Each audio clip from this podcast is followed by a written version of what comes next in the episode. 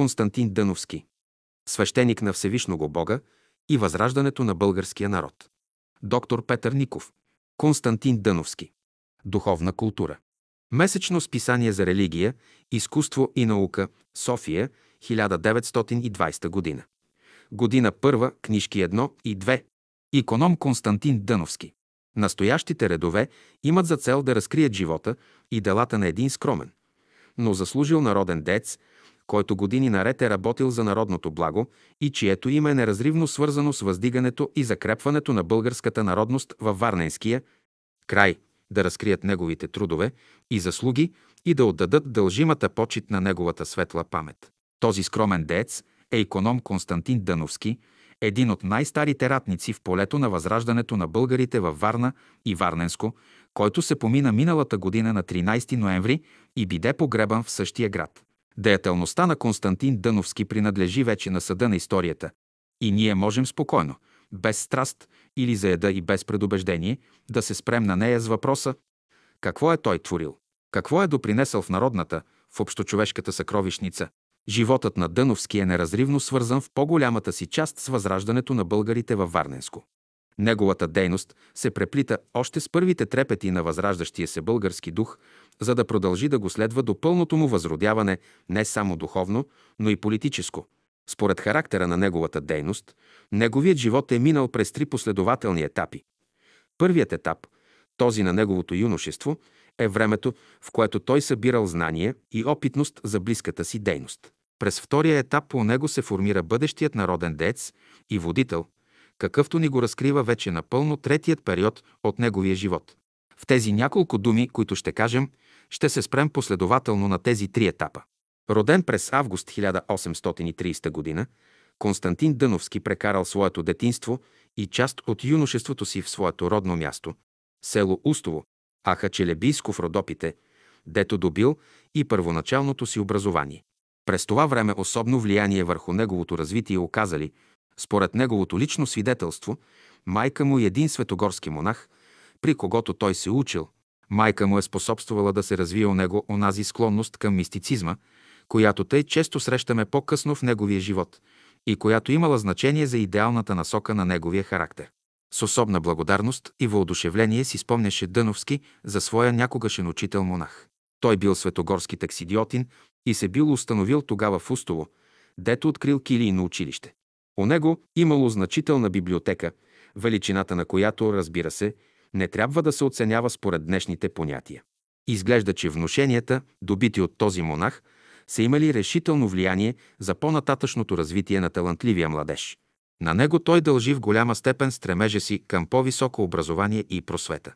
Обаче не по-малко влияние трябва да са оказали в това направление на Дъновски стремежите на времето и на окръжаващата го среда. Тъкмо в това време в недрата на българския народ се извършвал бавно, но сигурно процесът на пробуждане към един нов живот. Започнали да сияят проблясъците народна съвест и съзнание и стремеж към едно по-високо интелектуално развитие. Беше се отпочнала една трескава и безпирна работа за туряне, основа на една българска национална просвета и бързото й разширение и разпространение всред народа. Надарен с интелигентна и отзивчива душа Константин Дъновски не е могъл да се откъсне от общото идейно течение на своето време. След като завършил първото си образование в родното си село, той се отправил за Пловдив, дето постъпил в тамошното гръцко училище. Накрай той продължил и завършил образованието си в Татар Пазарджик при известния български учител Никифор Хаджи Константинов Мудрон. Така подготвен, той се отдал още твърде млад на учителското поприще, отначало в родния си град и в едно съседно село. Обаче не тук му бе отредила съдбата място за житейско състезание и творчество. Скоро обстоятелствата го понесли далеч на север, зад Балкана, във Варненско. Неговият Войчо Юргаки забиле в 3-4 години преди това се бил установил във Варна като първи българин бакарджия, медникар, със свой собствен дюкян. При едно свое пътуване до Устово в 1847 година той отвел със себе си във Варна младия Константин Дъновски, за да го настани на работа. От това време съдбините на Константин Дъновски се свързали за винаги с Варненския край. Тъй е било предопределено, защото той да дойде от далечните родопи във Варна и тук да срещне и стане сподвижник на известните народни дейци във Варненско, дядо Атанас Чурбаджи, Александър Рачински, братя Никола и Сава Георгиевич, Хаджи Стамат Сидерев, братя Господин и Стоенчо Хаджи Иванови, Рали Хаджи Мавридов и други. И един от първите будители и крепители на българска свяст и съзнание. Тук изпъква въпросът в какво положение се е намирал изобщо националният въпрос или по-добре въпросът на националностите във Варна във времето, когато младият Дъновски дошъл във Варна, пред какво положение е бил изправен той и как се е отразило то на по-нататъчната негова дейност. Трябва да се забележи най-първо, че пробуждането на българския дух във Варненско настъпило вследствие на ред причини и пречки по-късно от другаде. В 1847 година, когато Константин Дъновски дошъл във Варна, името българин почти не се е чувало, национален въпрос не е съществувал и не се е правил въпрос за национални различия, при всичко, че гръцкото възраждане да бе почнало да оказва и тук своето влияние и да бе имало за следствие предприемането на една елинистична пропаганда и в тези места. Дълговременното турско владичество беше отдавна изгладило всякакви политически различия. Църквата само бе останала да представлява пред турската власт народите в империята. Вселенската патриаршия в Цариград представлявала всички православни народи, без разлика на националност, в това число и българския. Обаче, трябва да се признае, че въпреки своя в много отношения гръцки характер, Цариградската патриаршия в първо време поставяла религиозния принцип под националния и не е водела определена гръцко-националистическа политика. Това сравнително безпартийно държане на патриаршията по отношение на народността карало негръцките православни елементи да чувствуват още по-малко своето рязко национално различие от гърците. През по-голямата част от първата половина на 19 столетие във Варна владеещ език в църква и общество е бил турският. Православното население, което се е съставлявало в своето подавляюще большинство от гагаузи, употребявало не само у дома си, но и в обществото, та дори и в църквата, турски език. Църковната служба била извършвана на турски, също така, както днес още у караманлиите в Малазия. Впрочем, и днеска още в село Кестрич апостолът се чете на турски. В обществото пък гръцкият език е бил много слабо разпространен и се е говорил, освен от митрополита и неговото духовенство, още от 3-4 души гърци. Българи също е имало в града, не говоря за селата, дето българският елемент непрестанно растял и се засилвал. Но малко на брой и те се губели всред гъгълското мнозинство. С една дума, тогава Варна имала турско-гъгълски характер. Обаче в това положение настъпила постепенно промяна. Новите идеи от Запад почнали да преливат и към Балкана и една нова струя раздвижи общества и народи. Гърци, сърби и най-подир българи наченали да се пробуждат, да се самоосъзнават като народи и да чувствуват своите национални различия. Цариградската патриаршия, начало на която стояли гърци, забравяйки своето предназначение, също се поддала на новите веяния, изместила националния принцип пред онзи на религията и така се превърнала в един гръцки институт, който си поставил за главна задача да всажда гърцизма между инородците. Във Варна, след като градът беше си отпочинал от нещастията и страхотиите през време на руско-турската война в 1828 година, през 40 тях години на миналото столетие се наченал един бърз подем на гръцкия дух. Той се дължал на външни влияния – но в висша степен и на новата националистична насока в църквата. Икономическото и търговско повдигане на града след войната от 1828 година направи възможно да проникне скоро тук с голяма сила въздействието на възраждаща се Елада. Самата църква застанала начало на това движение. Започнала се една трескава деятелност за подобрение и въздигане на учебното дело, което до тогава било съвсем примитивно.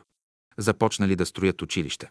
В 1841 и 1845 година били построени първите гръцки училищни здания. По-късно се открила при митрополията и гръцка библиотека. Отпочнала се една елинистична пропаганда между местното население, която скоро дала резултат.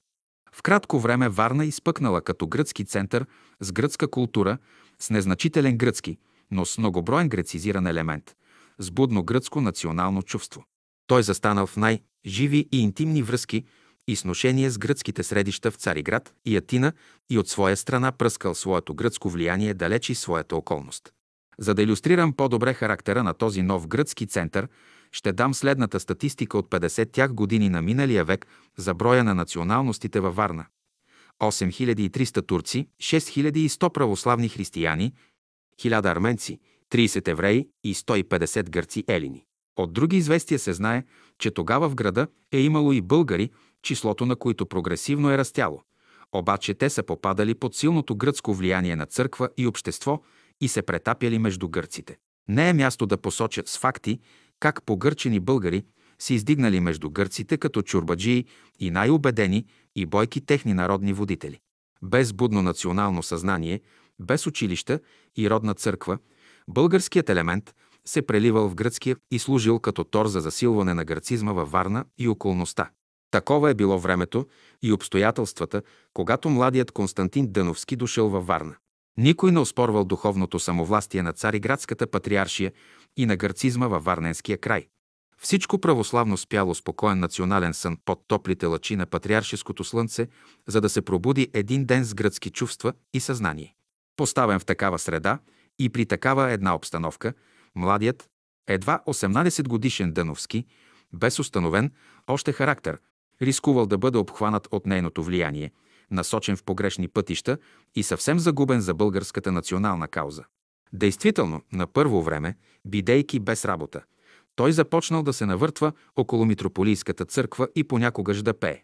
Неговата интелигентност, звучният му глас, както и пълното и основно владение на гръцки език, обърнали вниманието на новия гръцки митрополит Порфирий от 1847 година.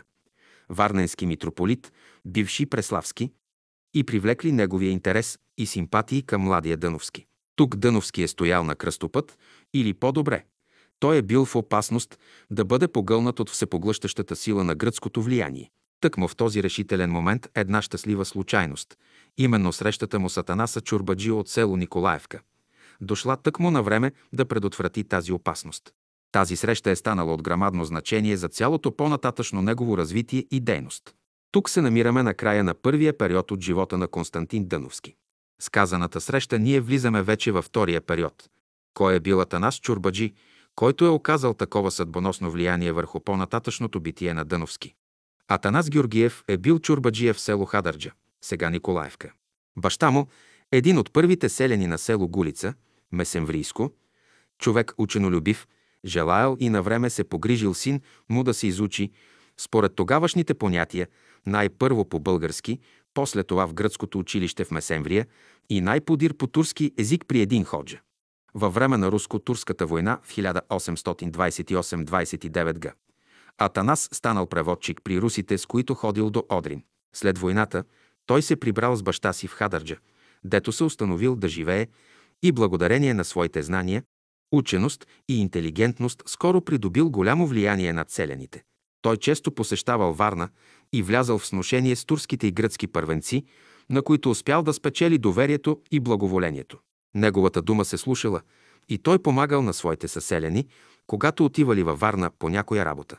Това го издигнало още повече пред съселените му и те го избрали за Мухтар, кмет, чурбаджия. Той станал най-влиятелният човек в селото. Атанас Георгиев е бил един рядък за времето си чурбаджия и българин. Той се издигал както над своите съселени от Николаевка, тъй и над своите еднородци във Варненско не само по образование, но и по своето високо интелектуално развитие и главно по своята висока национална култура.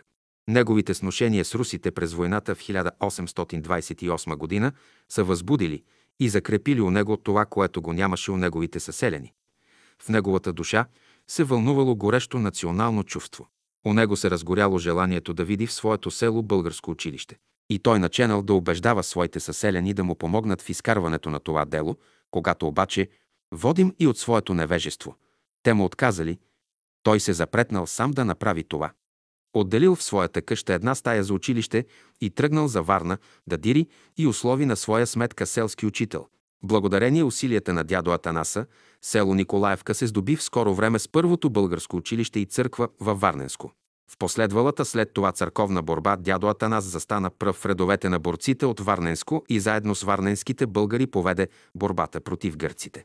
И когато в 1861 г. от всички части на българското отечество се стичаха в Цариград представители народни по църковния въпрос, беззаветният старец презря и трудове, и мъки, и разходи, и прие да бъде изпратен на собствени разноски в Цариград като представител на българите от Варненската епархия, Понеже Варненската българска община беше слаба и бедна и не можеше да издържи на свои средства представител. Там, в Цариград, на поста си за извоюване на българската правда. Този светъл старец умря през 1865 г. от избухналата тогава в Цариград холера. С този пръв пионер и апостол на българска реч и свяства Варненско се сблъскал Константин Дъновски при първите свои стъпки. Тази среща била за него съдбоносна и имала решително влияние върху насоката на неговата по-нататъчна дейност.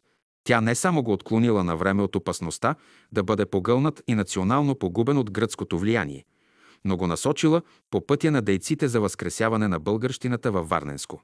Като дошъл във Варна да дири учител за своето училище, Атанас Чурбаджи попаднал на Константин Дъновски, който тък му дирал работа.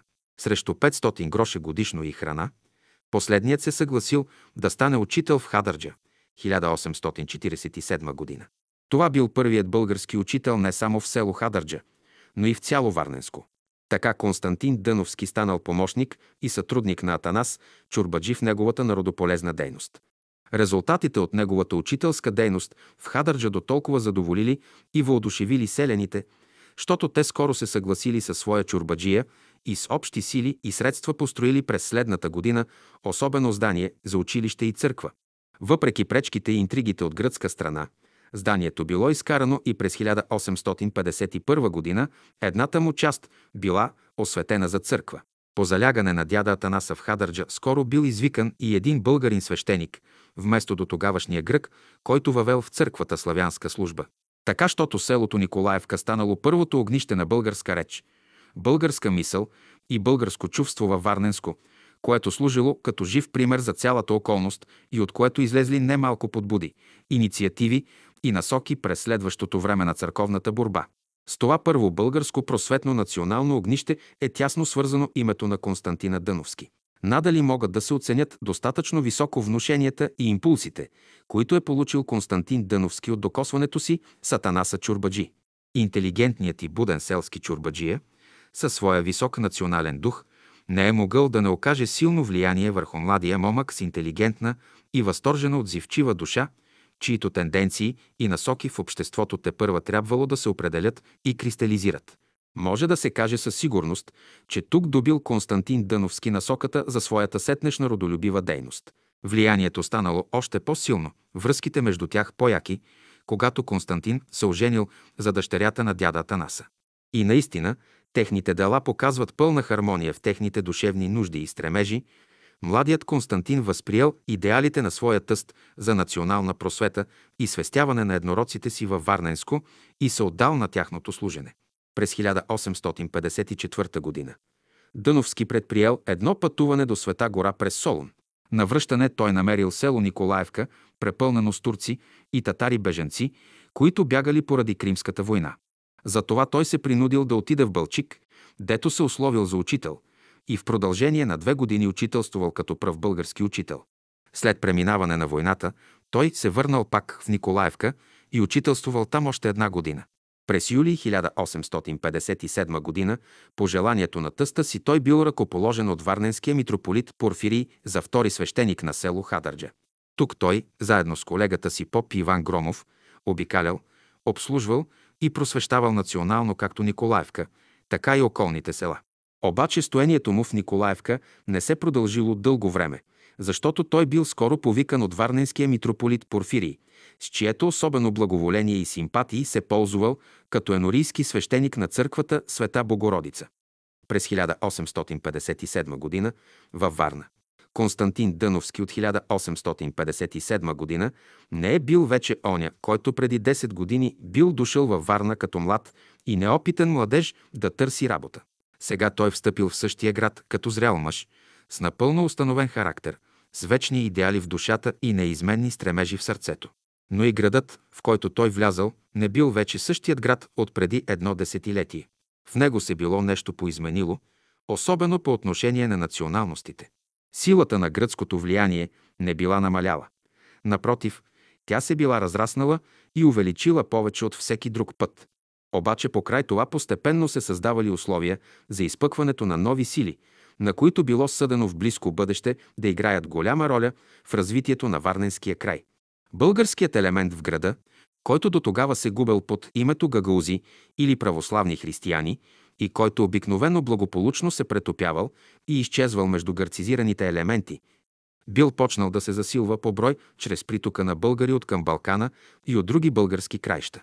Засилването на търговията и на благосъстоянието на града, особено след Кримската война, имало за последствие увеличение нуждата от работни ръце и прилива на пришелци българи от вътрешността. Придошли много занаячии, работници. А така също и желаящи да се отдадат на търговия, с което броят на българския елемент в града значително се увеличил. Големият и богат търговски град бил в състояние да даде добра прехрана и печалба на своите жители, така че трудолюбивият български елемент скоро заякнал економически, особено търговското съсловие, с което той станал по-устойчив, самостоятелен, деспособен и достъпен за новите идеи, които все още на първо време се кръстосвали и парализирали от силното гръцко влияние. От друга страна, идващите от други по-събудени краища българи носели със себе си едно по-будно национално съзнание, което приобщавали на средата, в която попадали. От Варна те продължавали да поддържат своите връзки и сношения с родните си места, и така се създала постепенно една идейна обмяна между варненските българи и вътрешността на България. Самата национална изключителност и експанзивност на гърците тласкала най-подира работите по неизбежния път. Такава Варна назрявала вече почвата за проникването и тук на новите идеи, които били вече отдавна разтърсили други краища на България, за пробуждането на българския национален дух. Този дух е бил окован от времето и обстоятелствата в тежки вериги, и за неговото пълно освобождение и свободно развитие трябвало да се разчупят тези вериги трябвало да се поведе борба. В този нов град, в тази нова Варна, която стояла вече пред времето на Великата борба, стъпвал сега Константин Дъновски. За него, който се беше вдъхновил от идеите на Атанас Чурбаджи, се откривало широко поле за деятелност. От това време неговото име се свързва с пробуждането и възраждането на българщината в град Варна. Обаче трябва още тук да забележим, че свободната му дейност в това направление се спъвала, ограничавала и отчасти модифицирала от неговото положение на свещеник, подчинен на варненския гръцки владика, а освен това на служба и при гръцка църква. И това положение се изострювало с появата и изострюването на националните различия във Варна. Изисквало се от негова страна голям такт и умение, защото като изпълнявал своя дълг към своя народ, да не изпадне в разрив със своето началство. От друга страна, благоволението и поддръжката, която той намирал у варненския митрополит Порфирий, го карали да действа в примирителен дух, но само докато Порфирий е бил жив.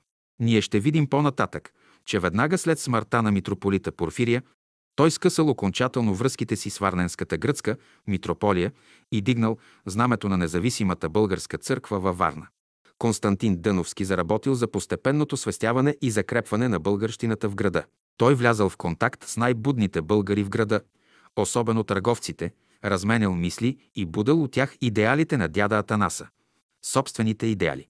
Ползвайки се от пълното благоволение на митрополита Порфирия, той почнал от време на време да произнася през време на службата в енорийската си църква Света Богородица, Евангелието и някои ектении на славянски.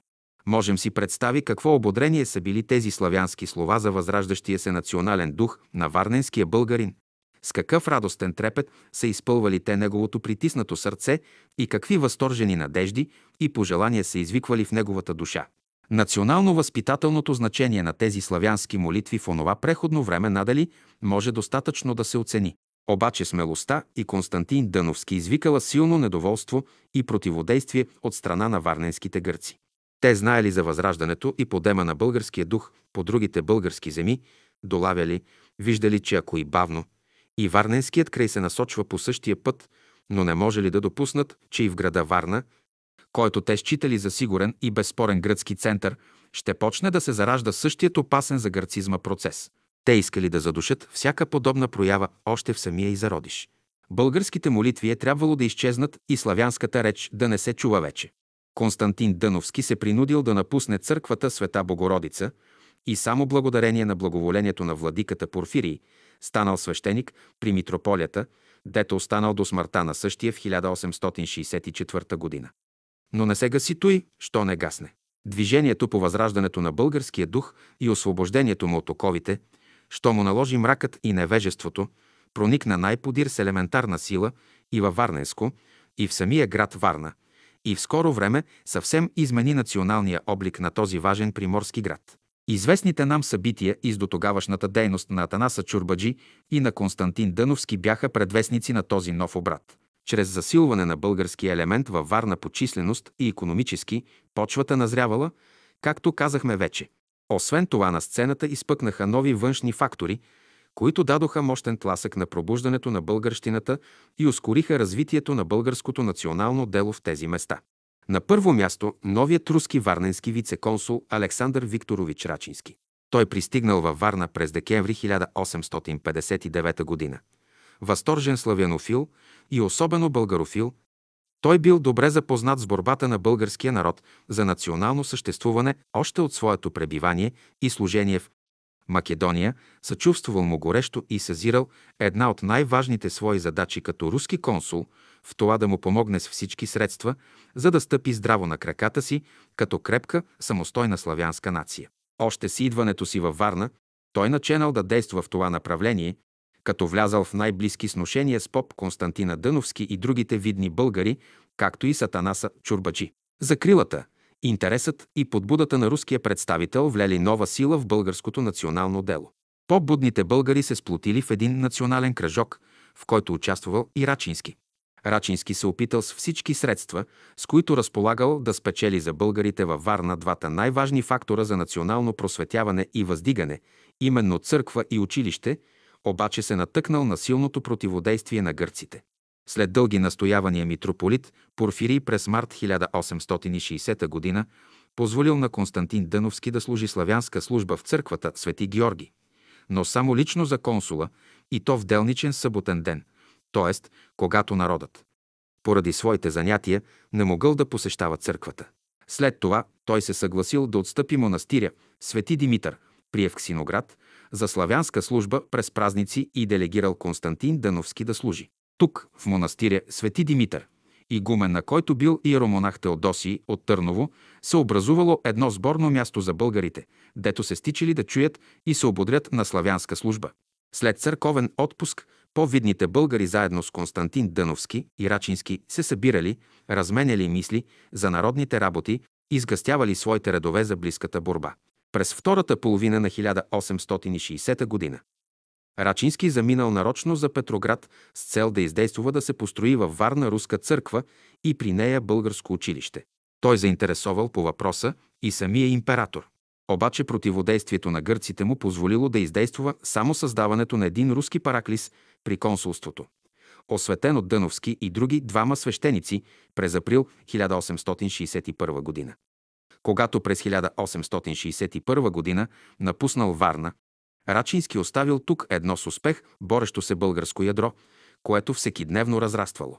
Вторият решаещ външен фактор, който тласна българското възраждане във Варна наново напред, са били епохалните събития, случили се на връх Великден, 3 април 1860 г. в Цариград, дето Иларион Макариополски прогласил независимостта на българската църква и нейното отделяне от патриаршията. Това събитие разтърси българския дух в цяла България тъй във Варненския край. Под негово влияние варненските българи, които благодарение на ред причини и обстоятелства бяха почнали да се обособяват и сплотяват национално, се организирали на 11 май 1860 г.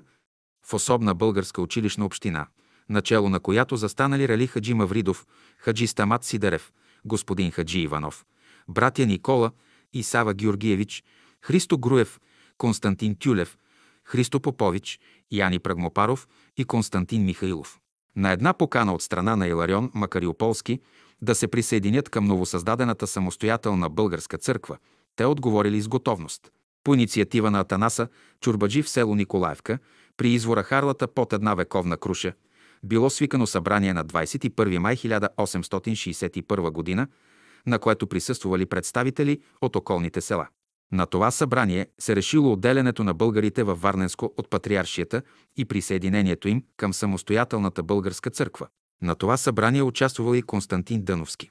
Обаче от онова време Константин Дъновски е участвал и съдействувал в националното дело във Варна само прикрито. Той действувал, без да изпъква начало. Неговото положение като духовно лице, освен това и на служба при гръцката митрополия, било твърде трудно. Той е трябвало да държи едно средно поведение, което да не го докара в разрив с гръцката митрополия, защото той е считал, че времето за това не било дошло още. Колко е бил той прав в това, да вижда от случката със свещеник Димитра от Бълчик, който бил ръкоположен в Цариград от Илариона Макариополски през 1861 г. за град Бълчик, но на Смапко да бъде погубен от гърците и се спасил само като приел унията. Българската община във Варна била още твърде слаба и неорганизирана, за да може да защити с успех един свой свещеник против гърците. Ето защо на Константин Дъновски се налагало едно предпазливо поведение. Той не фигурира официално като член на новооснованата българска училищна община. Той не се е подписал и на прозбата на варненските българи до турското правителство от май 1860 г. за даване църковна и училищна самостоятелност на българския народ, нито в списъка за даване парична помощ на новооснованото българско училище. Но фактически той е участвал във всички тези събития. Въпреки това, че той отбягвал и се въздържал за вземе официално страна и да се замеси формално в българското движение във Варна. Като частно лице, той заемал прикрито живо участие във всички парипетии на движението и му съдействувал, доколкото е могъл. При основанието и откриването на първото българско училище във Варна, при построяването на училищното здание и пере, той е участвал и съдействувал наред с другите видни варненски българи. Когато гръцките интриги и противодействия успели да спрат и да застрашат строенето на българското училищно здание, започнато в 1861 г., Дъновски успял с помощта на тъста си Атанаса Чурбаджи да уреди въпроса. По съвета на последния, той отишъл при неговия добър приятел и биш Ефенди, варненски мюфтия, за да иска съдействието му пред властта. И биш Ефенди му съставил една мазбата, молба, от страна на българското население от Варненско до Високата порта в Цариград, с която се изразявало желанието на българите да не пращат децата си в гръцките училища, езика на които не разбират, а да имат свое училище във Варна, на свой език, за което молят да им се издаде ферман. Той дал тази молба на Константин Дъновски, придружена и с препоръки до кадиите в казите Козлуджанска, Провадийска, Добричка и Бълчишка Мангаленска за съдействие, та да бъде подписана от българските мухтари. Константин Дъновски разнесъл молбата и с околността и когато била надлежно подписана, заминал за Цариград и я занесъл на тъста си, който пък я представил на правителството и направил нужните постъпки. Скоро след това, за голяма изненада на варненските гъркогагулзи, излязъл ферманът за построяване на българското училище. Между това, българското възраждане във Варна вървяло с бързи крачки към целта. Новооснованата българска училищна община веднага се загрижила за основаване и откриване на българско училище във Варна, каквото действително се открило след отблъсване на гръцките интриги през август същата 1860 година. Открила се същевременно подписка за събиране на помощи за построяване на специално здание за училище. През следната 1861 година се почнала и след преодоляване на гръцкото противодействие се завършила постройката и през юли 1862 г. била тържествено осветена. Освоявайки апела на Илариона Макариополски за поддръжка, Варненската българска община отправила в 1860 г. покана и доказите на Варненския санджак, именно Пазарджик, Провадия, Бълчик и Мангаля заедно с едно писмо, адресирано до Иларион Макариополски в Цариград, за да го подпишат, подпечатат и изпратят, в което се заявявало, че се отказват от патриаршията и признават новооснованата българска народна църква в Цариград. В една прозба до правителството, подписана и подпечатана от варненските първенци и от околните села. През май 1861 г. варненските българи заявявали, че се отказват от гръцката патриаршия, че искат създаване на независима българска църква, каквато се образувала вече в Цариград – че молят да се позволи на последнята, заедно с представителите от разните български епархии, да уредят новата църква и че за тълкуване желанията на народа изпращат за представител от Варненския окръг Атанаса Чурбаджи. Подобни просби се подали и от Добрич, Бълчик, Провадия. През същата година Атанас Чурбаджи заминал наистина за Цариград като представител на Варненско при новата българска църква и пред правителството. Сега варненските българи се здобили и имали своя училищна община Имали свое училище народен език, в тяхна ръка, значи, се е намирало вече мощното оръжие за национална борба. Излишно е да изтъкваме голямото значение на този факт. То е ясно. За пръв път след столетия варненските българи добивали един външен израз на своята национална обособеност. Тук българската нация възкръсвала за нов живот. Обаче успехът на варненските българи не е бил още пълен. Една важна част от него трябвало едва те първа да се постигне, за да бъде той пълен. Училището издавало наистина националния облик посред българи от части и спрямо гърците, обаче по отношение на властта, на турската власт, то не е имало някое особено значение. Защото турската власт признавала не народностите, но църквата или по-добре признавала народностите в лицето на тяхната църква и църковни водители. Понеже обаче варненските българи църковно се подчинявали на патриаршията, последнята ги представлявала пред властта. Варненският гръцки владика, като представител на варненските православни християни, бил официален представител и на варненските българи. От това положение произлизали безброй трудности и мъчноти за българите и тяхното национално дело. Истина е, че с провъзгласената от Илариона Макариополски раздяла на българската църква от Вселенската патриаршия, с сепаративните стремежи на варненските българи и с откриване от тях на особно българско училище, в това положение настъпи известна промяна. Обаче докато варненските българи се черкували общо с погърчените гагълзи в гръцките църкви, служили си с гръцките свещеници при смърт, венчавка или други църковни нужди, изобщо се задоволявали с гръцкото духовенство и му се подчинявали, разделата им от гръцката патриаршия и обособяването им в особна нация, отделно от гърците, не можело да има такова значение и сила за турската власт, въпреки основанието на особна училищна община. Трябвало отделна българска църква, за да бъде разделата пълна, за да изпъкне българския елемент във Варна действително като отделна националност, за да стане възраждането на варненските българи пълно. Към това почнали сега варненските българи да насочват своите усилия. И тук, в тази важна стъпка на българското национално дело във Варна, Константин Дъновски повече от всеки друг път е принесъл своята дан. Собствено тука и от тук нататък Константин Дъновски изпъква като народен деец и водител на варненските българи, като един от най-главните двигатели и виновници за окончателното им освобождение от духовното иго, за окончателното им конституиране в особна по-свободна нация. Тук ние влизаме в третия и последен период от живота на Константин Дъновски. Ако до тук не е било възможно да се проследи животът на Константин Дъновски без да се засегне българското възраждане във Варна, то от тук нататък неговата дейност е още по-тясно свързана с развитието на последното. На 30 ноември 1864 г. се поминал варненският гръцки митрополит Порфирий, при когото Константин Дъновски служил като свещеник при митрополията и който умело лавирал по църковния въпрос между българи и гърци. Константин Дъновски, ако и да участвал в българското национално движение във Варна, винаги запазвал пълна коректност и нужното уважение към Порфирия, който сам бил твърде благосклонен към него. Същото нещо се забелязвало и от страна на варненските българи, които поддържали коректно сношение с митрополита в 1862 година. Порфирий се явил, сам и осветил елто българско училищно здание. Със смъртта на Порфирия Константин Дъновски се освободил от всички връзки с гръцката митрополия и смело издигнал знамето на българската отделна и самостоятелна църква във Варна. В самото начало на 1865 г. станало събрание на варненските българи в кантората на Сава Георгиевич, дето се решило да се иска в един протест пред правителството и патриаршията скорошното разрешение на българския църковен въпрос и позволение да си имат българите собствена църква, като заплашвали, че ако не им се позволи да построят своя църква, ще вземат на сила една средна точка от гръцките. Този внушителен протест бил приподписан от 50-60 села на Варненския Санджак и изпратен в Цариград. Обаче властта взела мерки за предотвратяване на насилия и сблъсквания. За да се избягнат кръвопролития, българите се отказали от насилственото си намерение и Константин Дъновски се явил като техен представител пред Мютесарифина и му съобщил това. Между това на българите хрумнала щастливата мисъл да превърнат долния етаж на училищното здание в църква на име Свети Архангел Михаил. Намислено и сторено.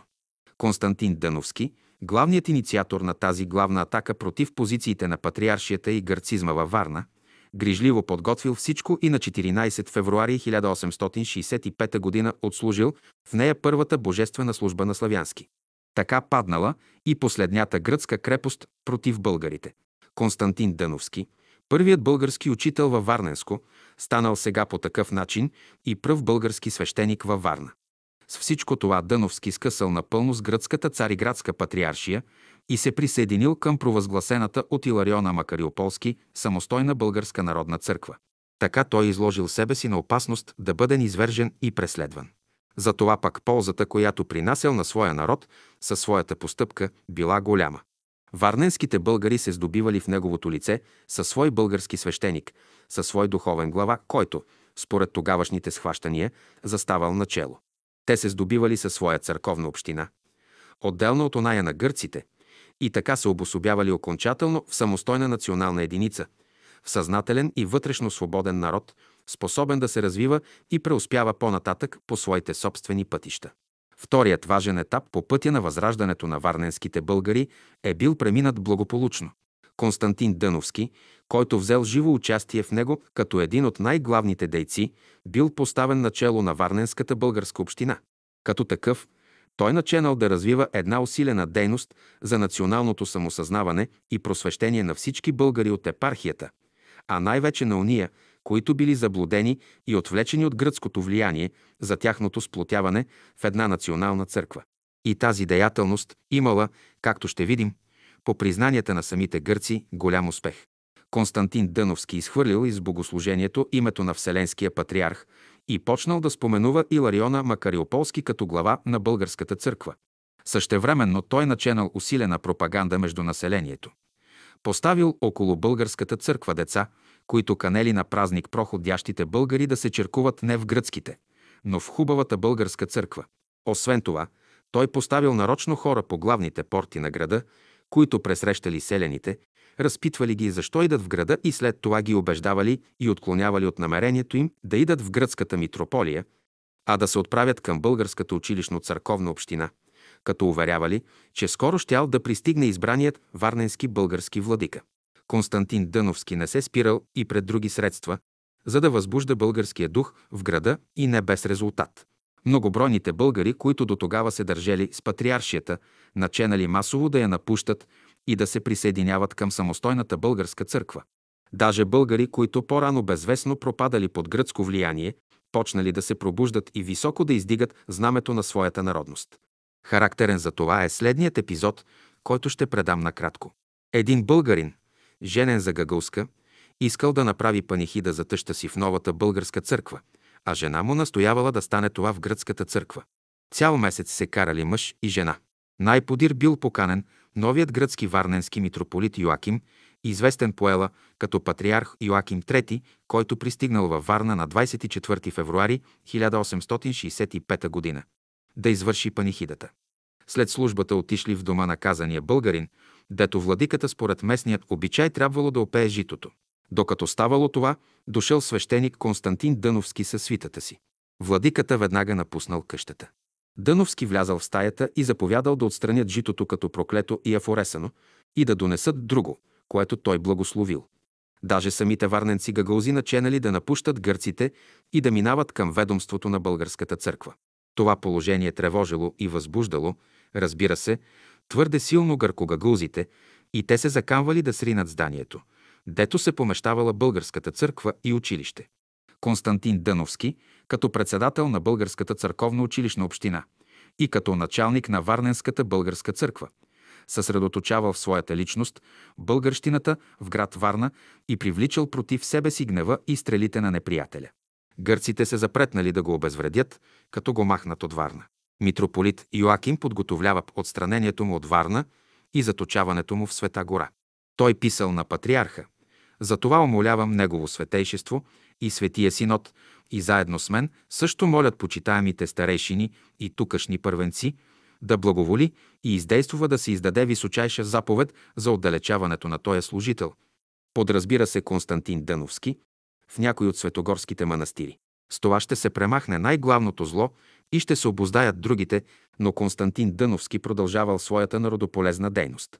Той почнал да обхожда селата и сепархията, да урежда църквите и църковните им работи, да освещава нови храмове чрез полагане на антиминс и мощи на светии, да пропагандира в селата да се присъединят към българската църква и пере.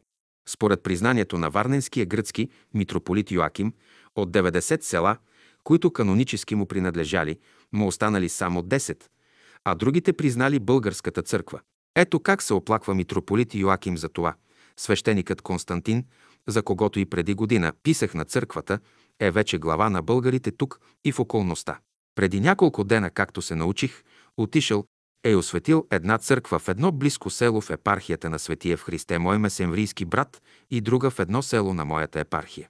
Чрез пълното отделяне на варненските българи в църква, съвсем отделно от гърците и гръцката патриаршия, същите са окончателно уредили в особена нация, която рано или късно трябвало да бъде призната от турската власт. Даже скоро тя била фактически призната чрез ред действия на властта.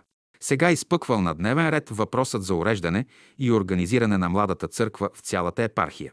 Всъщност, това е било организиране на българския народ във Варненската епархия. Заслугите на Константин Дъновски тук са големи. На 15 август 1866 г. във Варна се събрал под негово председателство събор от всички свещеници и селски чурбаджии на епархията, който събор изработил и приел един привременни законник.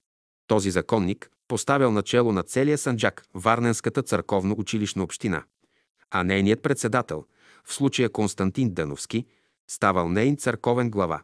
Той уреждал правата и задълженията на свещениците и отношенията на градовете и селата от епархията към Варненската община. Последнята добивала право да събира чрез своя председател владищината и емватикията, да издава воли и кръщелни свидетелства за цялата епархия, да разрешава спорове между селените и селата, да съди и налага наказания, да назначава учители и свещеници, да им напомня длъжностите и да бди за тяхното изпълнение. Целта е била да се организират здраво всички българи от епархията и организацията да се засили чрез една разумна централизация. Веднага с приемането на законника, Варненската община влязла в своите функции на главна духовна обществена власт в епархията, започнала да изпраща благословията си, да издава пандахоси потъкмителни препоръки, да събира владищината, да налага глоби и наказания, да издава воли и кръщелни свидетелства и пере. Самата турска власт наченала да дава съдействие на Варненската българска община при довеждане на разни провинени неподчиняващи се на заповедите и лица и така косвено да я признава. Русенският валия Мидхат Паша, до когото се отнесла Варненската главна българска община за позволение, да може да събира владищината по селата, верен на своя принцип, да разделя и да владее, мислейки, че така разпокъсва и ослабва християните в Турската империя издал за тази цел особена позволителна заповед. По такъв начин българската народност във Варна и Варненско възкръснала и била фактически призната от турската власт. Оставало още да се извоюва формалното признавание, което зависело от разрешението изобщо на българския църковен въпрос.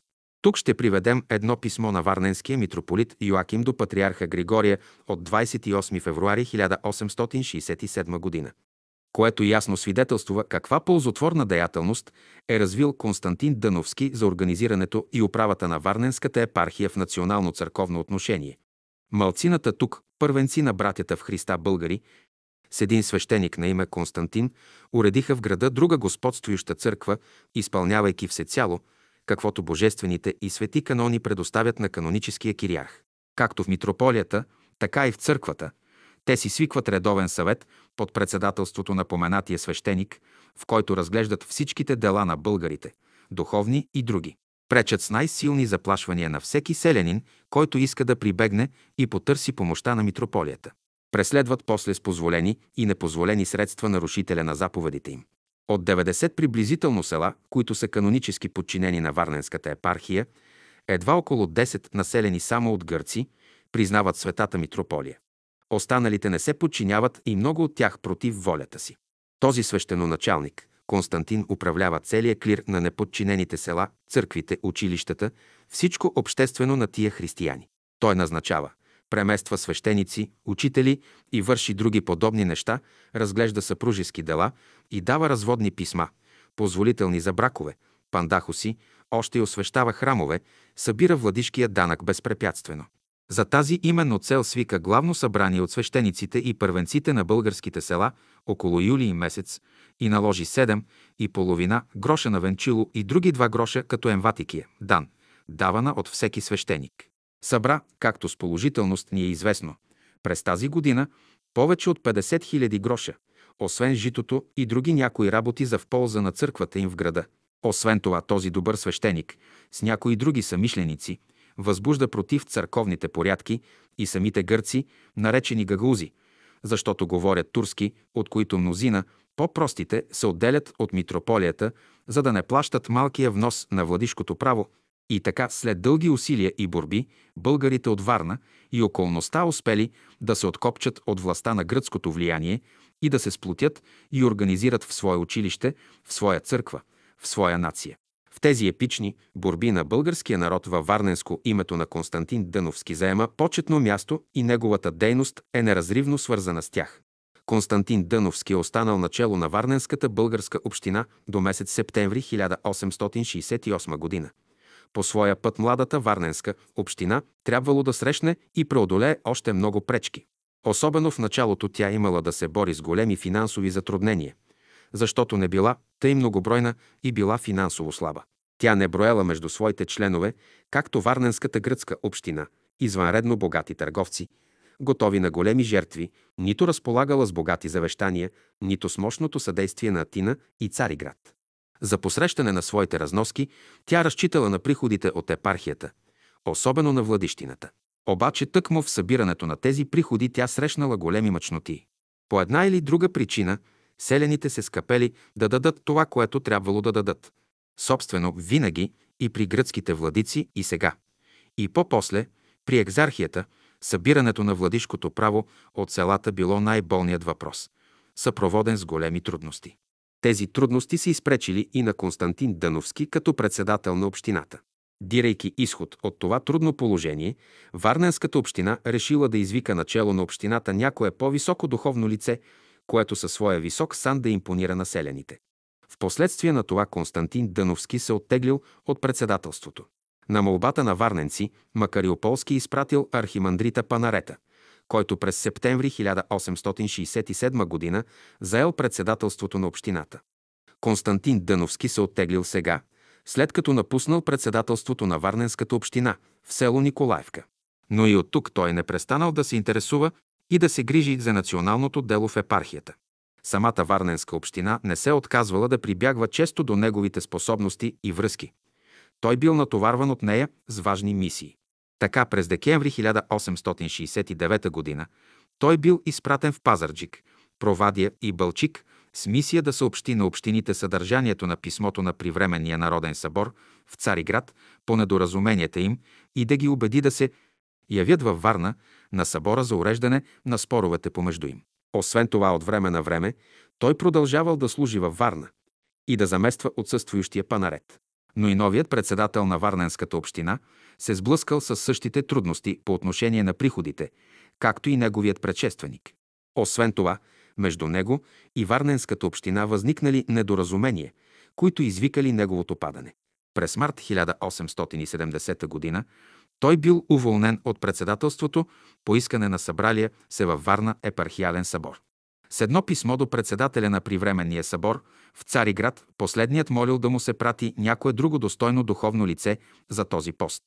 Обаче Иларион Макариополски, който добре познавал и ценил Константин Дъновски, предложил между другите него. По такъв начин Константин Дъновски заел пак председателството на Варненската община и като такъв продължил и по-нататък своята дейност.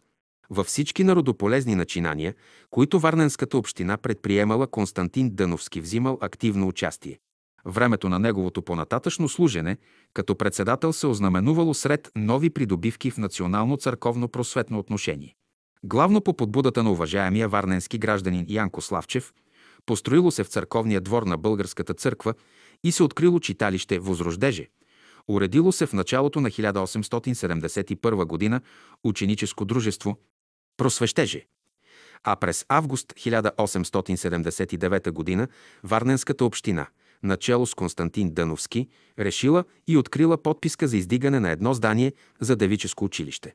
Когато на 10 януари 1870 г. във Варна се избрали подгласни избиратели за Варненска околия за избиране пратеник от Варненската епархия за Народния събор, в Цариград Константин Дъновски бил избран на първо място между подгласните. Като председател на Варненската община, Константин Дъновски взел живо участие и в борбата за добиване особен архиерей за Варненската епархия.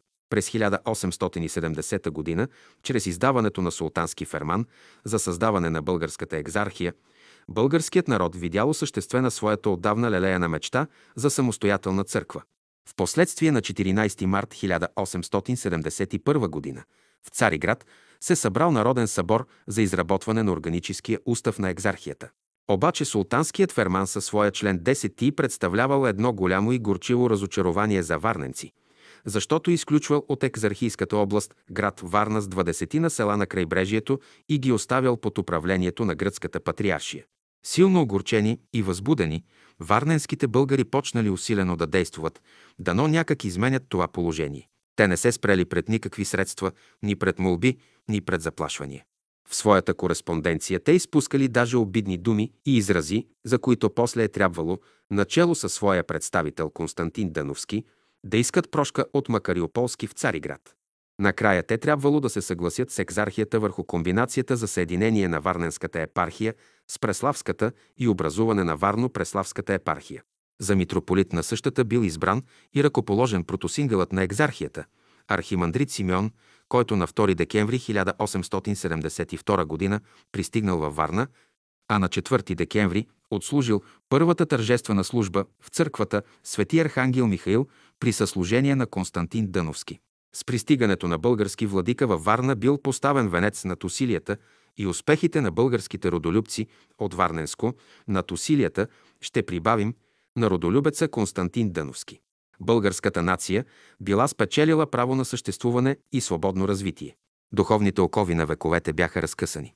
С пристигането на българските владици в България почнал да се прилага и изработеният от Народния събор екзархийски устав. До сегашната църковно-училищна община трябвало да претърпи известни изменения. Но член 10 от Фермана за създаване на екзархията налагал тук едно малко по-друго положение. Освен образувания тук през началото на 1874 г., както и в другите епархии, смесен епархиален съвет. Във Варна бил избран на 17 март 1873 г. от варненските жители. Българи, търговците и еснафите, особен градски съвет за управлението на градските работи. За председател на същия бил избран Велико Христов. За председател пък на епархиалния смесен съвет бил издигнат Константин Дъновски, който през 1873 г., т.е. в промеждутъка между унищожението на дотогавашната община до конституирането на смесения съвет, свещено действувал в село Николаевка. Освободителната война заварила Константин Дъновски все още начало на епархиалния смесен съвет сред грижи за уреждането и управата на народните работи в епархията. През 1876 г. той почнал да служи и в руския параклис при консулството.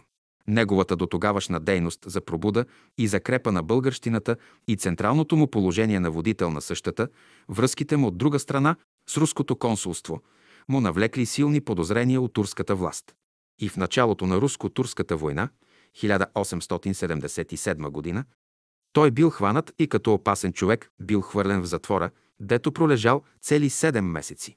Изправен пред военен съд, него го очаквала бесилка но не стигали физическите мъки и тързания, които той изпитвал в затвора. Варненските гърци, които имало защо да са недоволни от него, се възползвали от случая, за да го подложат на една неизказано подла и позорна морална инквизиция. На изправения пред лицето на смъртта се предлагало спасение само срещу отказване от българската независима църква и признаване гръцката патриаршия, срещу отхвърляне на цялата си до тогавашна дейност. Човешката слабост надделяла – за да се спаси от бесилката, Константин Дъновски се принудил да подпише една такава декларация, съставена от гърците. Спет това, благодарение за стъпничеството на холандския консул, който бил грък по народност, той избегнал смъртта, а с пристигането на руските войски в Добрич бил освободен от затвора.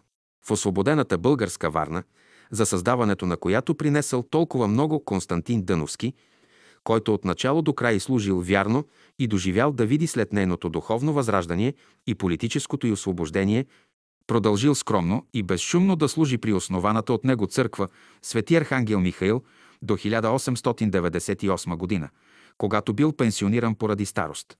И след това, с някои прекъсвания, той останал да живее до самата си смърт при същата църква, при която е бил и погребан. По случай 50 годишния юбилей на първата българска църква във Варна, в признание на неговите заслуги към народа, Светия Синод отличил Константин Дъновски Софикият иконом, а правителството с орден за гражданска заслуга с офицерски кръст. Ако хвърлим сега поглед назад върху казаното за живота и делата на Константин Дъновски, ние виждаме ясно, че той е участвал във всички моменти и фази на българското възраждане във Варна, от най-първите негови зачатъци и до самия изгрев на политическата свобода. Няма почти национално начинание в тази епическа борба на българския народ във Варненско, в която и той да не е участвал.